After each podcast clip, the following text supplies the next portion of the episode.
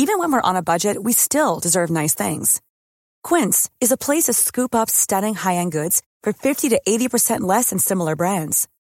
They have buttery soft cashmere sweaters starting at $50, luxurious Italian leather bags, and so much more.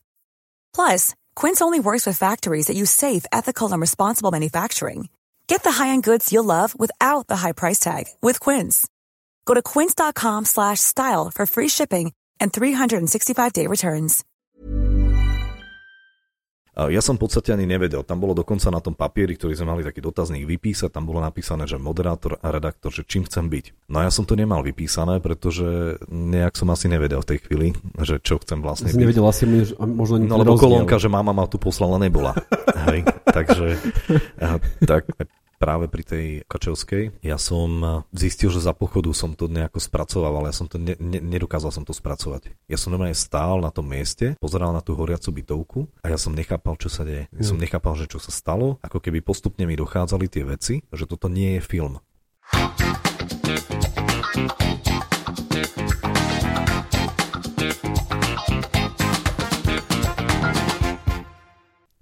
Vážení poslucháči podcastu na Trojici vo Dvojici, znova vítajte a ďakujem za to, že ste si zapli tento podcast. Rozhovory s zaujímavými prešovčanmi, ľuďmi, ktorí patria k nášmu mestu. Predstavte si situáciu, prídete večer domov, z práce, zo školy, ste unavení, vyčerpaní a prvú vec, ktorú urobíte je siahnete po ďalkovom ovladači, zapnete si nejaký televízny program a bežia tam televízne noviny. Tie televízne noviny majú svoju štruktúru, majú svojich ľudí, ktorí sa o to starajú a podobne a vy sami dobre viete, ak sledujete hlavne televízne noviny televízie Joj, že občas sa tam nájdú aj teda časti z Prešova. Tým človekom, ktorý to celé väčšinou riadí je Vlado Jurek. Vítaj v mojom podcaste a hm. ďakujem, že si prijal toto pozvanie. Ďakujem veľmi pekne, pre mňa podsta. Uh, ja začnem asi, asi tým, ako možno štandardne pri všetkých hosťoch. Ono to vyzerá úplne tak prirodzene, že jednoducho tam stojíš pred tou kamerou a všetko je profesionálne a máš, eh, máš nejakú svoju tému, ktorú máš spracovať. Kde to ale celé začalo? Kde začala tvoja cesta eh, profesionálneho moderátora, redaktora alebo redaktora televíznych novín? Tak v telke. keď si ešte na začiatku hovoril o tom, že ľudia prídu domov, zapnú si vlastne telku, pozerajú tie správy a tak ja mám úplne inú asociáciu pri tom, keď si to hovoril. Uh-huh. Ja mám asi tak hodinu predtým hlave, keď toto niekto hovorí, lebo ja som vtedy ešte v aute niekedy a snažím sa dostať do strižne, Veľmi aby, rýchlo. aby oni nepozerali tú čiernu a oni ma väčšinou nechcú pustiť na tých kryžovatkách, keďže nemám právo prednostnej jazdy a vtedy dosť akože som nervózny za tým volantom. A, a hovorím, kam sa všetci teraz ponáhľate? Akurát teraz všetci musia niekam ísť. Keď ja pozerať správy, strihať. presne. A idete pozerať správy a ešte nie sú hotové. Tak, takto sa bavím za volantom ešte asi. Tak kameraman má z toho srandu. No. Čo boli tvoje začiatky? Kde to celé začínalo? Ako si sa dostal za mikrofón a za kameru? Prvýkrát možno, že bola to stredná škola, základná škola, alebo to bolo potom trošku neskôr? No najväčšia sranda bola, že v podstate ja som ešte ani neskončil strednú školu, uh-huh. ale neviem, či som aj výzorovo, alebo neviem, stále som mal pocit, že som vyzeral staršie než na ten svoj vek, ktorý mm. som mal. A v Prešovskom večerníku bol inzerát, že televízia Prešovská, vtedy bola televízia Vega, ktorá už mm-hmm. neexistuje, a hľada nejakých ľudí za účelom toho, že sa ide rozširovať nejaký systém Global. A to mala byť televízia Global, ktorá potom vznikla a to bola vlastne sieť tých takých lokálnych televízií. Uh-huh. Tak a moja mama, neviem prečo, akým spôsobom, nikdy som tie ako ambície nemal, povedala mi, že v podstate, že chod na ten konkurs, ne, že vyskúšaj. Že mama povedala. Moja mama mi to povedala. neviem prečo, ja som akože nikdy nepozeral na to, že by ja som nejako chcel v televízii pracovať, fakt. No a tak dobre, tak som šiel a som, mm. ja pamätám, že som jej povedal, že dobre, však ja ti ten papier, že ma tam nechcú, donesiem. a ja keď som tam ešte dokonca prišiel, a tam skutočne to bolo môj prvý taký kontakt s nejakým konkurzom a čím si, ja som mal 17 rokov. Uh-huh. A tam boli na chodbe, ešte pamätám, že tá chodba vlastne bola do Elka, hej, a to som nevedel. Ja som si myslel, že tí ľudia stoja len po tej chodbe a oni stali ešte proste za rohom. Tam bolo možno 200-300 ľudí. Uh-huh. A doteraz si mám akože tie debaty v hlave, keď oni sa tam medzi sebou rozprávali, že a taký trošku afekt, také hviezdičky, ktoré sa nachádzali v rôznych rádiách, ale ja robím tam, ja robím tam, vieš, ja už asi 10 rokov alebo 5 rokov robím tam a si hovorím, akože, čo ja tu robím? Čo ja tu robím medzi týmito ľuďmi? No ale tak dobre. A tých ľudí bolo toľko, že na konci, keď som sa dostal na ten zlom toho Elka na tej chodbe, tak sme zistili, že vlastne už nie je v ich silách nás všetkých ako nejakým spôsobom vyskúšať alebo nejaký pohovor s nami urobiť, mm-hmm. tak urobili harmonogram. Na mňa som dostal nejaký čas, že o 2-3 hodiny. Tak mm-hmm. som sa išiel prejsť do mesta. A ešte som tak zvážoval, či ta, sa tam idem vôbec vrátiť. Mm, jasné. Ako, že či to má zmysel, ako keď som videl tých ľudí a, a proste prišiel som tam a oni ma zobrali. No. Mm. Pamätám si, a to je zaujímavé, a tiež mi veľa to dalo, pretože ja som v podstate ani nevedel. Tam bolo dokonca na tom papieri, ktorý sme mali taký dotazník vypísať, tam bolo napísané, že moderátor a redaktor, že čím chcem byť. No a ja som to nemal vypísané, pretože nejak som asi nevedel v tej chvíli, že čo chcem vlastne si byť. nevedel asi možno No lebo kolónka, že mama ma tu poslala, nebola. Hej, takže tak, tak som ten papier, ten dotazník som v podstate vtedy dal a to je zaujímavosť. Vďaka tejto branži som sa vlastne stretol s mnohými ľuďmi, ktorí oni sami možno, ja neviem, dekádu alebo nie dekádu, to by bolo veľa, ale pár rokov predtým predo mnou začínali.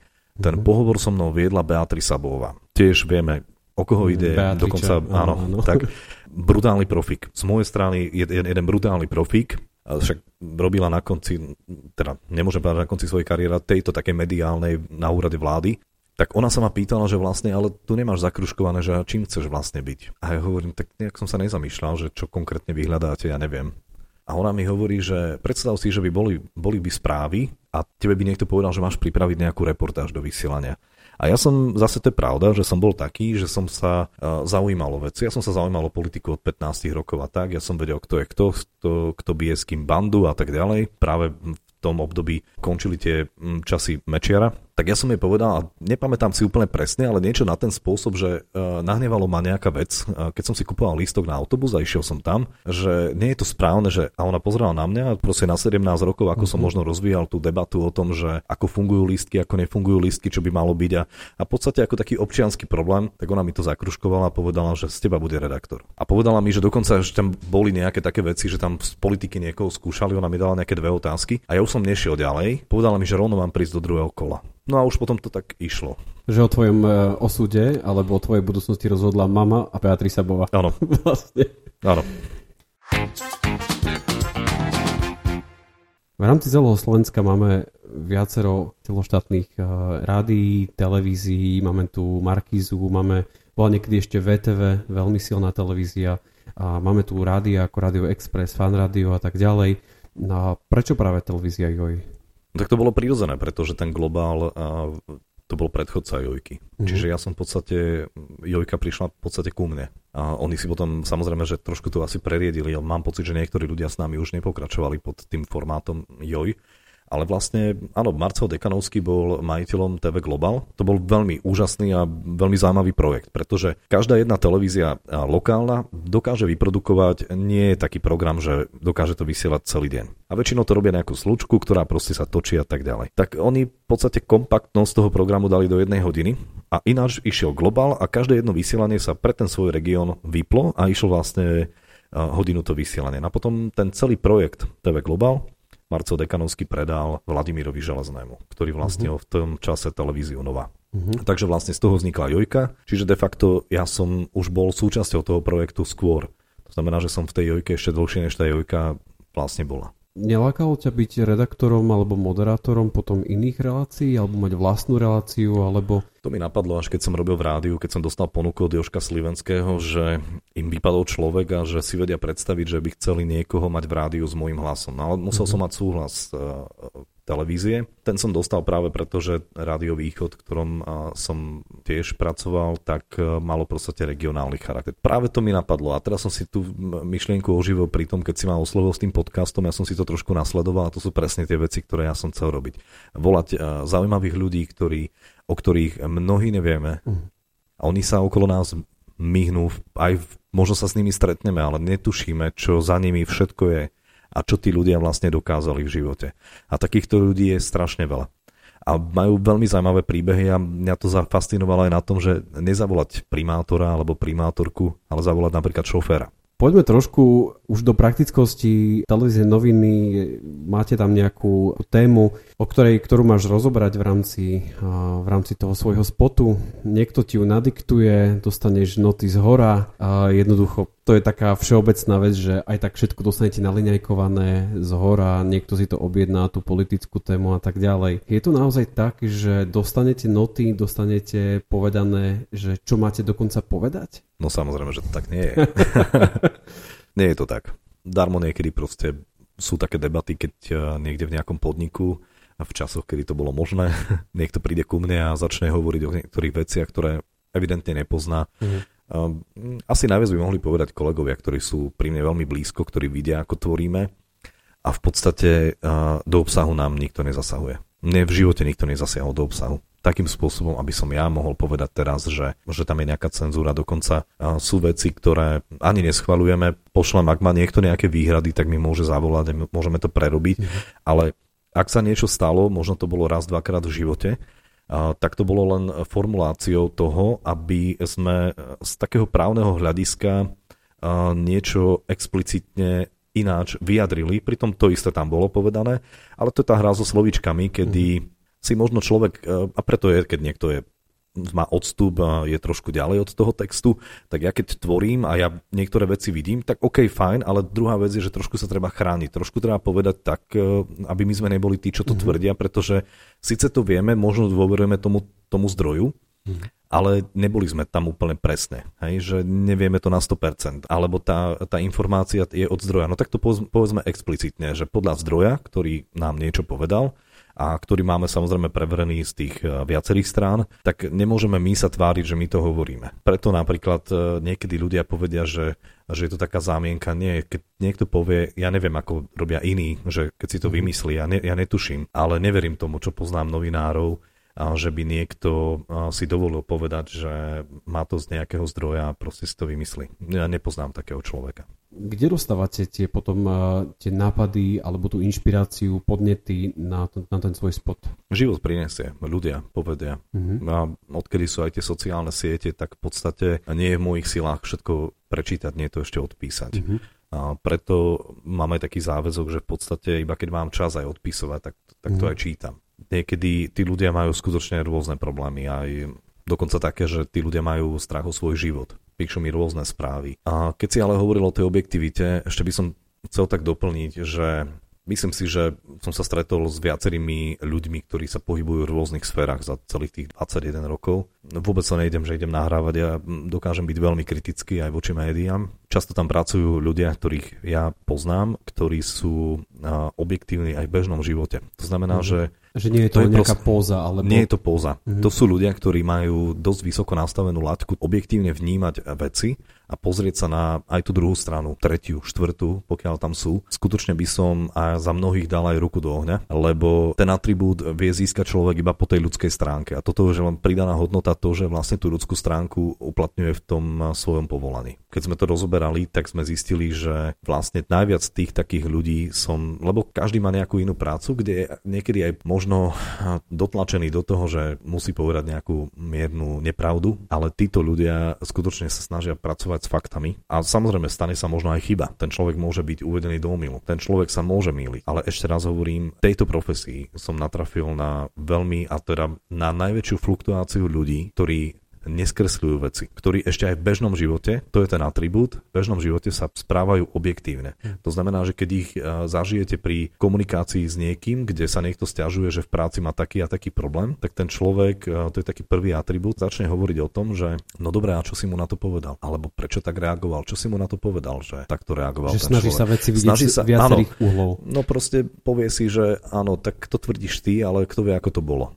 Treba si na to dávať pozor, lebo všetci máme tendenciu, že v podstate hovoríme nejak tú svoju teóriu, tú svoju pravdu, ten svoj pohľad, ten svoj postoj. Ale skutočne medzi novinármi za ten čas, e, keď som mal tú možnosť, som mm, zachytil veľmi veľa ľudí zanietených pre objektívnosť a spravodlivosť. Je to naozaj zaujímavé a vlastne pri ešte pri predošlom rozhovore sme viedli aj debatu o tom, že ako jednoducho tie správy vznikajú, ako, ako jednoducho sa, sa tam klbí naozaj tá objektivita. Ak dostaneš nejakú tému, ktorej téme sa úplne že vyslovne, že brániš? Čo napríklad nechceš robiť? No sú aj také, ale nie je to preto, že by som sa bránil, že to robiť nechcem. Ale existuje spravodajstvo a publicistika. Keďže uh, aktuálne my teraz na Jojke nemáme publicistickú reláciu, tak v podstate sú ale veci, ktoré je ťažko spracovať do bežného spravodajského šotu, ktorý má svoju nejakú dĺžku. Ľudia nám zavolajú problémy, ktoré napríklad 10 rokov majú s niekým, vedú mm. súdne spory a tak ďalej. Nie je možné. Možno aj je, ale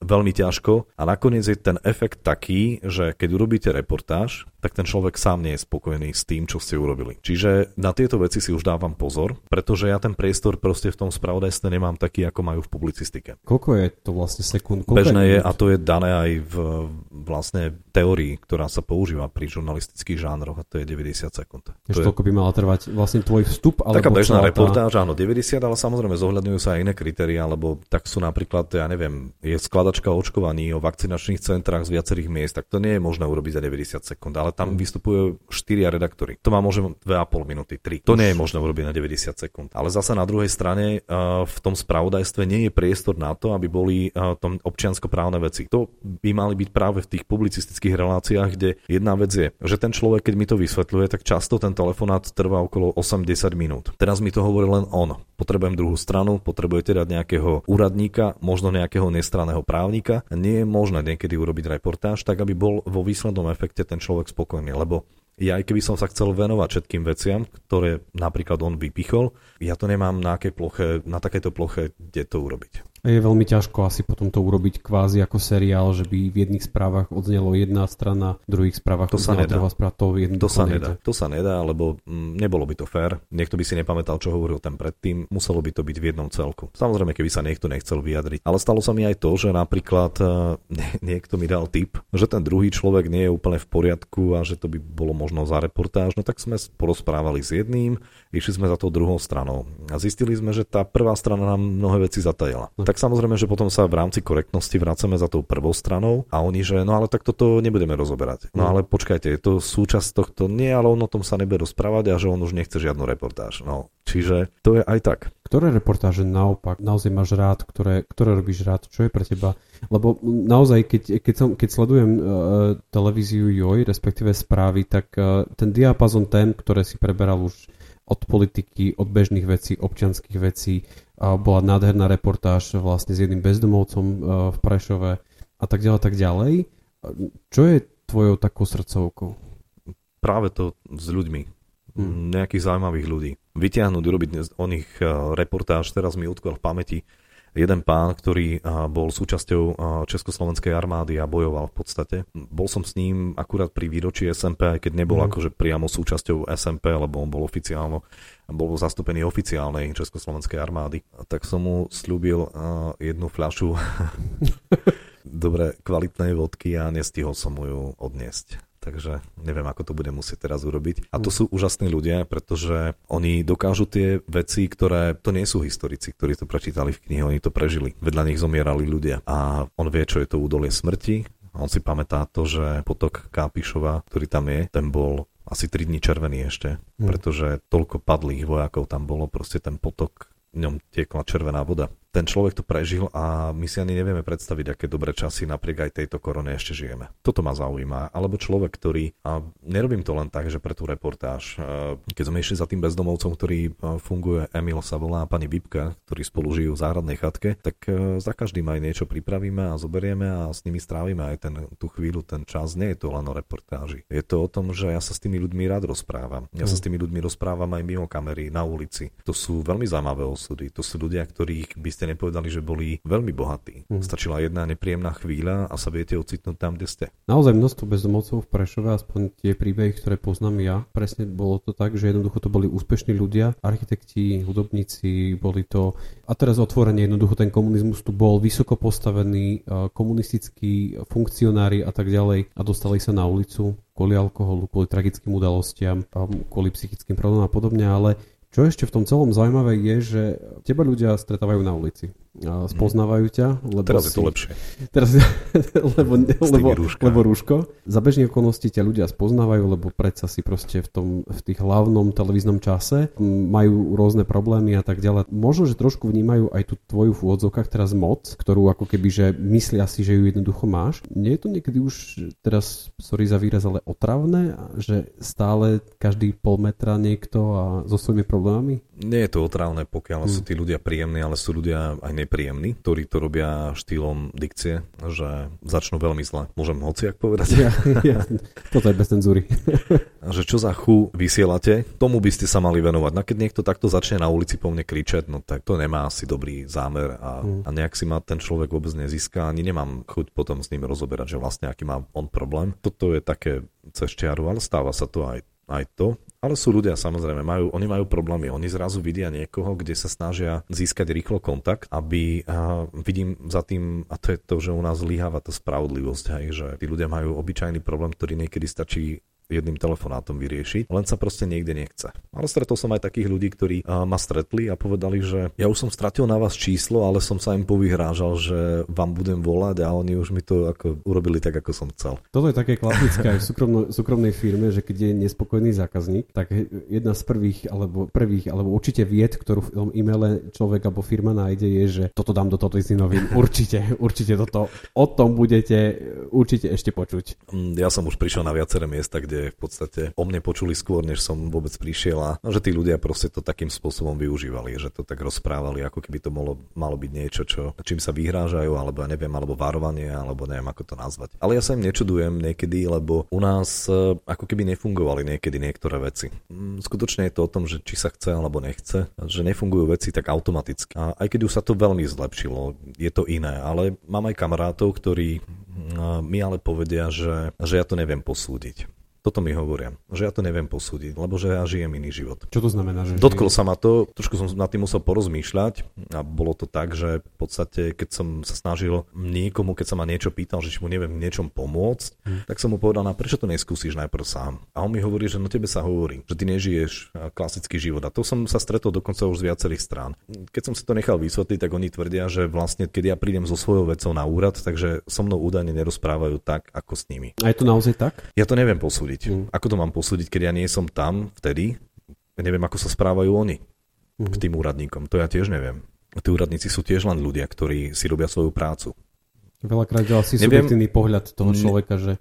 Nedovolím si to tvrdiť, on tiež nebol tam, kedy, kedy ja som bol, ja tiež prídem niekde, tiež nemusím mať vždy dobrú náladu, ale snažím sa, keď niekde vstúpim, tak poprajem pekný deň a neviem, no neprídem tak, ako za mnou niekto príde na ulici a povie, že to, čo tu robíte a tamto máte točiť, hej, alebo dokonca ma vidí pri práci a začne kričať po mne, že čo tu točíte, točte toto, alebo ja som si rozmyslel teraz, že toto budete točiť, mm. tak tu sa to nerobí. A nie je to slušné. Možno do roka takých troch, štyroch stretnem, mm. ktorí sú takí, že trošku nepríjemní, ale oni v podstate, oni v prapodstate, keď sme si sadli s nimi, oni nie sú nepríjemní, oni sú len zúfali. Mm. Len to už pretransformovali proste tak, že už sú v tej zúfalosti, urobia aj takúto vec. Oni to tak nemyslia. A ja to od nich ani neberám, že to je zlé. Len uh, nepáči sa mi tá forma a mám právo sa ohradiť. Keď ten človek niečo chce, tak sa podľa toho musí správať. Ja keď nie, niečo chcem, tak predsa nemôžem prísť za niekým a po ňom kričať. Ty si v tých médiách uh, roky, rokuce a že aj tí ľudia sa asi už zvykli si vystupovať pred kamerou, zvykli si na to, že už budú aj v televíznych novinách, možno, že niekedy v minulosti viac vecí povedali mimo kamery ako na kameru. Mení sa ten vôbec postoj aj ľudí ku vystupovaniu na kamere? Zmenil, určite. Teraz som si spomenul na jednu pani, ktorej sa stala taká vec, že je zhorel dom teda horel, ešte ho hasili hasiči. A keď sme ju poprosili, že, teda, že či sa chce nejakým spôsobom k tomu vedieť, že čo sa vlastne stalo, a ona hovorí, počkajte, ja sa musím ísť obliecť. Prečo nepoviem na kameru takto. Čiže tá pani ešte akože riešila v tej chvíli, ale bola úžasná. Tá pani bola vtedy som pochopil, že skutočne podstatné veci sú niekde inde a ona si žila taký svoj život, že dobre, tak tam zhorelo nejaká jedna izba alebo niečo, no tak zhoreli nejaké staré skrine, nič osobné extra tam nemala a ona sa zachovala tak, že v podstate sme nechápali s kolegom, že, že vlastne v tejto chvíli niekto rieši, ako je oblečený. No a skutočne sa to stalo, ale potom som pochopil, že v podstate ona má pravdu, veď e, teraz má možnosť byť v televízii a neviem. Čo tam pôjde v pyžame? My sme sa už o tom asi aj skôr rozprávali ešte počas nášho prvého rozhovoru. Možno, že ja alebo aj veľa ľudí máme pocit, že to tých negatív v televíznych novinách teraz berieme len televízne noviny naozaj veľmi veľa. Vidíme tam politikov, ktorí sa hadajú, vidíme tie všetky škriepky v koalícii, v opozícii a jedna, za druhá, jedna druhá strana na seba hovoria. A máme tam tie nešťastia, máme tam tie naozaj smutné ľudské príbehy, máme tam e, nepochopenie zo strany úradníkov a tak ďalej, tak ďalej. Prečo je tej negatívy tak veľa?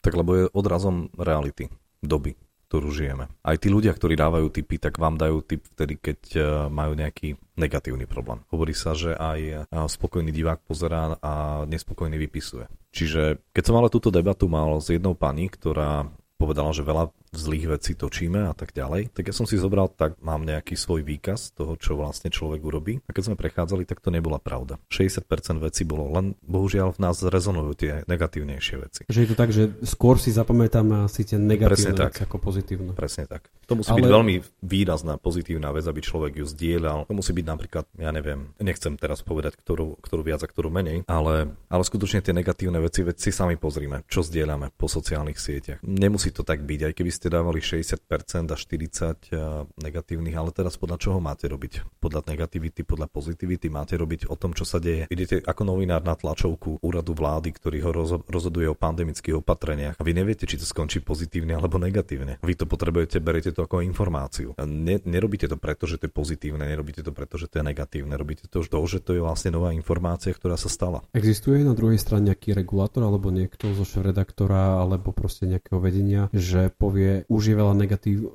tých správach, dajme tam niečo pozitívne? Samozrejme je tam editor, ktorý to vyvažuje. Ja viem o mnohých reportážach, ktoré proste buď neboli odvysielané, alebo sa to buď už nehodilo. Alebo sa posúva čas, kedy to Alebo sa to posunie, mm. posunie sa to o 3 dní a tak ďalej, aby to, malo, aby to bolo také vyvážené v tých správach. Mm. Skutočne je to človek, ktorý, ktorému na tom veľmi záleží. Na druhej strane si všetci pamätáme asi kačičky a kvietky, ktoré väčšinou boli súčasťou televízie JOI na konci, no, to na bolo, konci televízie. To bolo prevraté, to bolo, myslím, že Nová to robila už predtým a, a bolo to dobré na odľahčenie, aby ľudia zrazu zabudli na to všetko. A, a videli kačičky, ako prechádzajú cez cestu. Napríklad.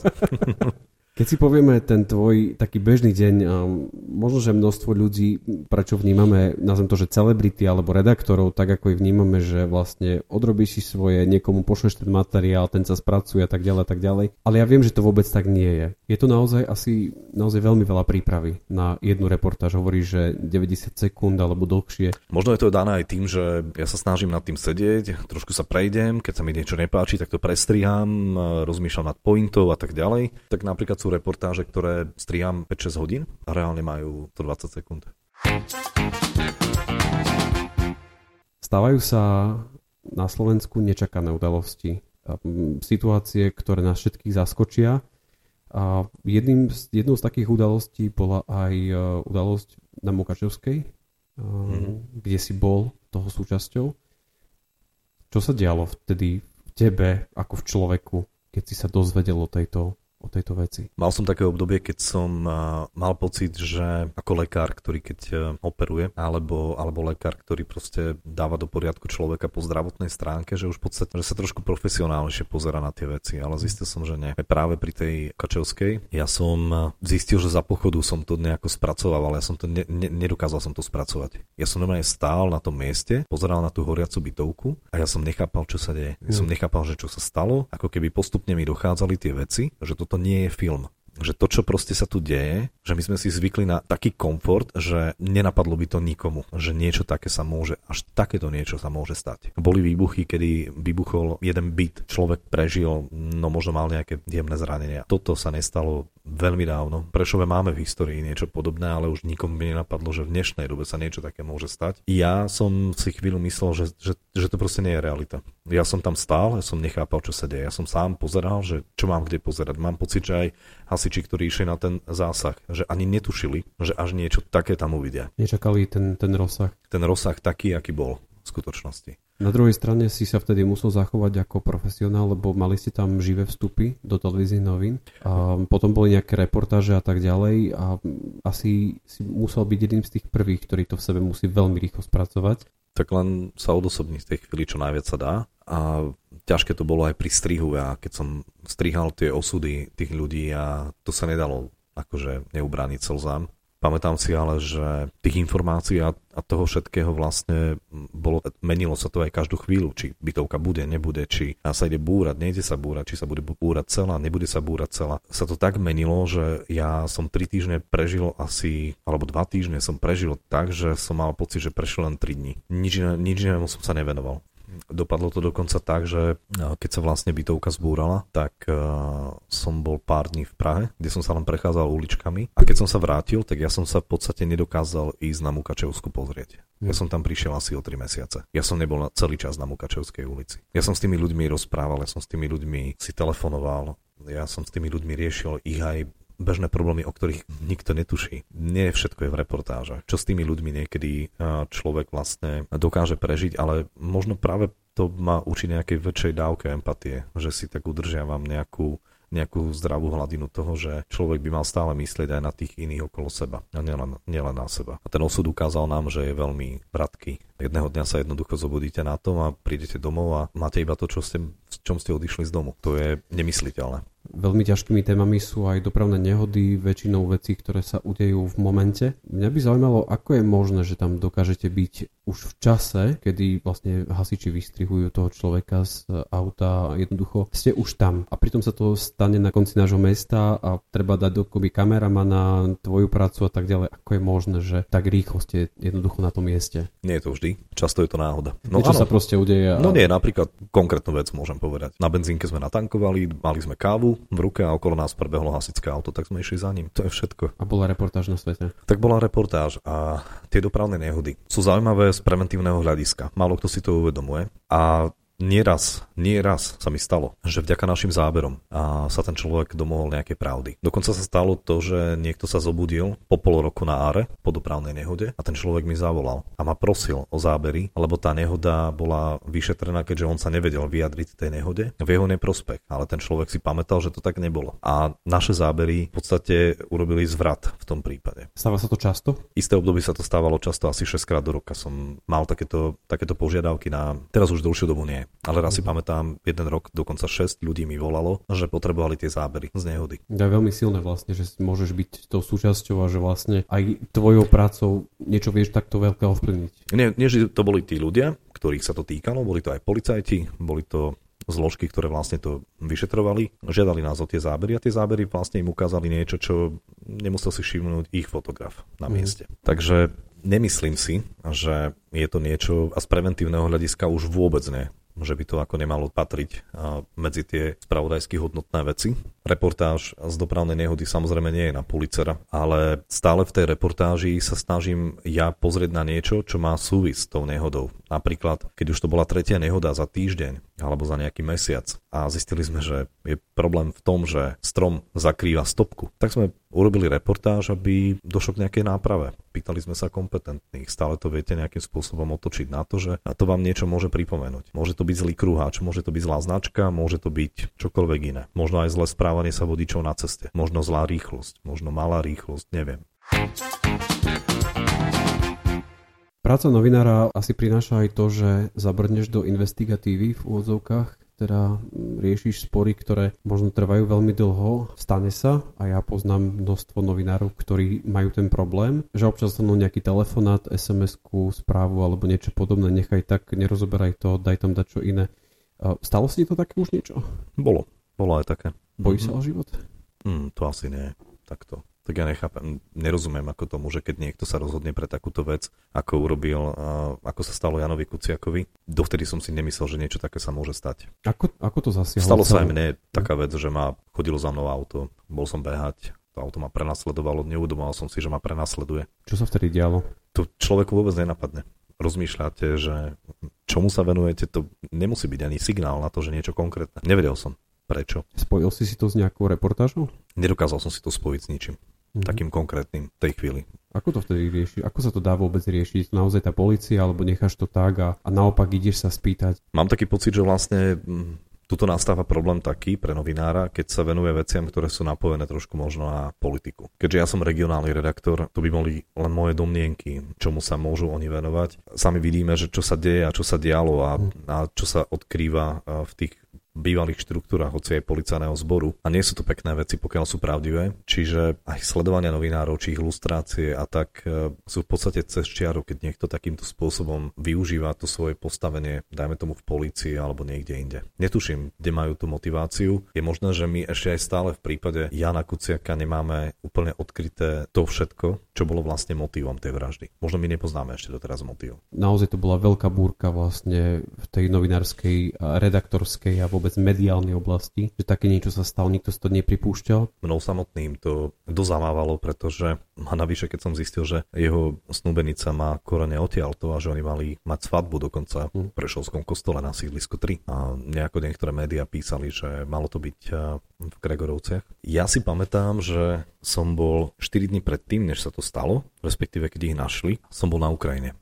Presúvali sme sa niekde taxikom, ja len si pamätám, že eh, keď som vlastne hľadal ďalší hotel, ktorý sme potrebovali v inom meste si zarezervovať, tak eh, v podstate som minul dáta veľmi rýchlo, tak som si zablokoval dáta, lebo som nejako zabudol si predplatiť eh, niečo výhodnejšie a v podstate mi operátor poslal sms že som už predátoval 60 eur a to bolo asi 5 minút na nete. No a keď som prekročil hranicu a zapol som si dáta, tak vlastne všetko mi začalo prichádzať, že čo sa stalo, ty nevieš nič eh, a vtedy som si rýchlo čekoval stránky a, a tam som nechápal som, že niečo také sa stalo, že sa niečo také mohlo stať. A bol to veľmi hnusný, skľúčujúci pocit. Bezmocnosti, čoho si. To bol zásah podľa mňa do každého novinára na Slovensku, že niečo sa zlomilo, niečo sa stalo. Napadlo ti, že by si skončil s touto prácou? Možno aj, hej, neviem. Tak každý sa zamýšľa nad tým, že čo bude, že dokedy to bude robiť a tak. Som sa raz zamyslel pri jednom kolegovi. Väčšinou ľudia rozprávajú, že dúfam, že ešte vydržím 5 rokov, 10 rokov a tak ďalej. A raz tak jeden kolega hovorí, že no ja dúfam, že už o 5 rokov to nebudem robiť. A je, že som sa zamyslel nad tým, že on v podstate už plánuje to nerobiť. Lebo ostatní rozmýšľajú nad tým, ako dlho to vydržia. Neviem, ja si myslím, že stále, ak by som aj niečo iné robil, tak e, stále tá pointa tam kde si bude. A ja som do tejto práce išiel preto, lebo som chcel pomôcť ľuďom. A ja som si to možno ešte v tej chvíli neuvedomil uvedomoval. Ale keď sa ma pýtali na základnej škole, že čím chcem byť, tak som povedal, že chcem byť právnikom, lebo by som chcel pomáhať ľuďom. A v podstate som zistil, že ono si ten leitmotiv tej, tej myšlienky človek nesie a on si ho prenesie do inej práce. Ale robí inú prácu, ale v podstate pomáha ľuďom. A ja si myslím, že ten novinár je skutočne, ak nie minimálne nejakým lekárom, ale minimálne diagnostikom spoločnosti. A preto je veľmi dôležité to povolanie v slobodnej spoločnosti slobodne vykonávať. Má to svoje poslanie a, a skutočne verím, možno niek- pre niekoho možno naivne, ale skutočne verím, že, že vlastne ten novinár v tej spoločnosti je veľkým, ale veľkým prínosom. Vážení poslucháči podcastu na Trojici vo Dvojici, ďakujem, že ste si vypočuli tento rozhovor až do jeho konca. A verím, že vám to niečo dalo, verím, že ste dostali možno, že iný pohľad, pokiaľ ste takýto nemali na prácu novinára a na niektoré možno ťažké témy, pohľady. Vlado, ďakujem ti veľmi pekne za to, že si bol môjim hosťom. Ja ďakujem za pozvanie. A vám všetkým prajem ešte pekné ráno, pekný večer alebo pekný deň, neviem, kedy to teda počúvate. A teším sa na rozhovor s ďalším prečovčanom už čoskoro. Majte sa pekne, ahojte.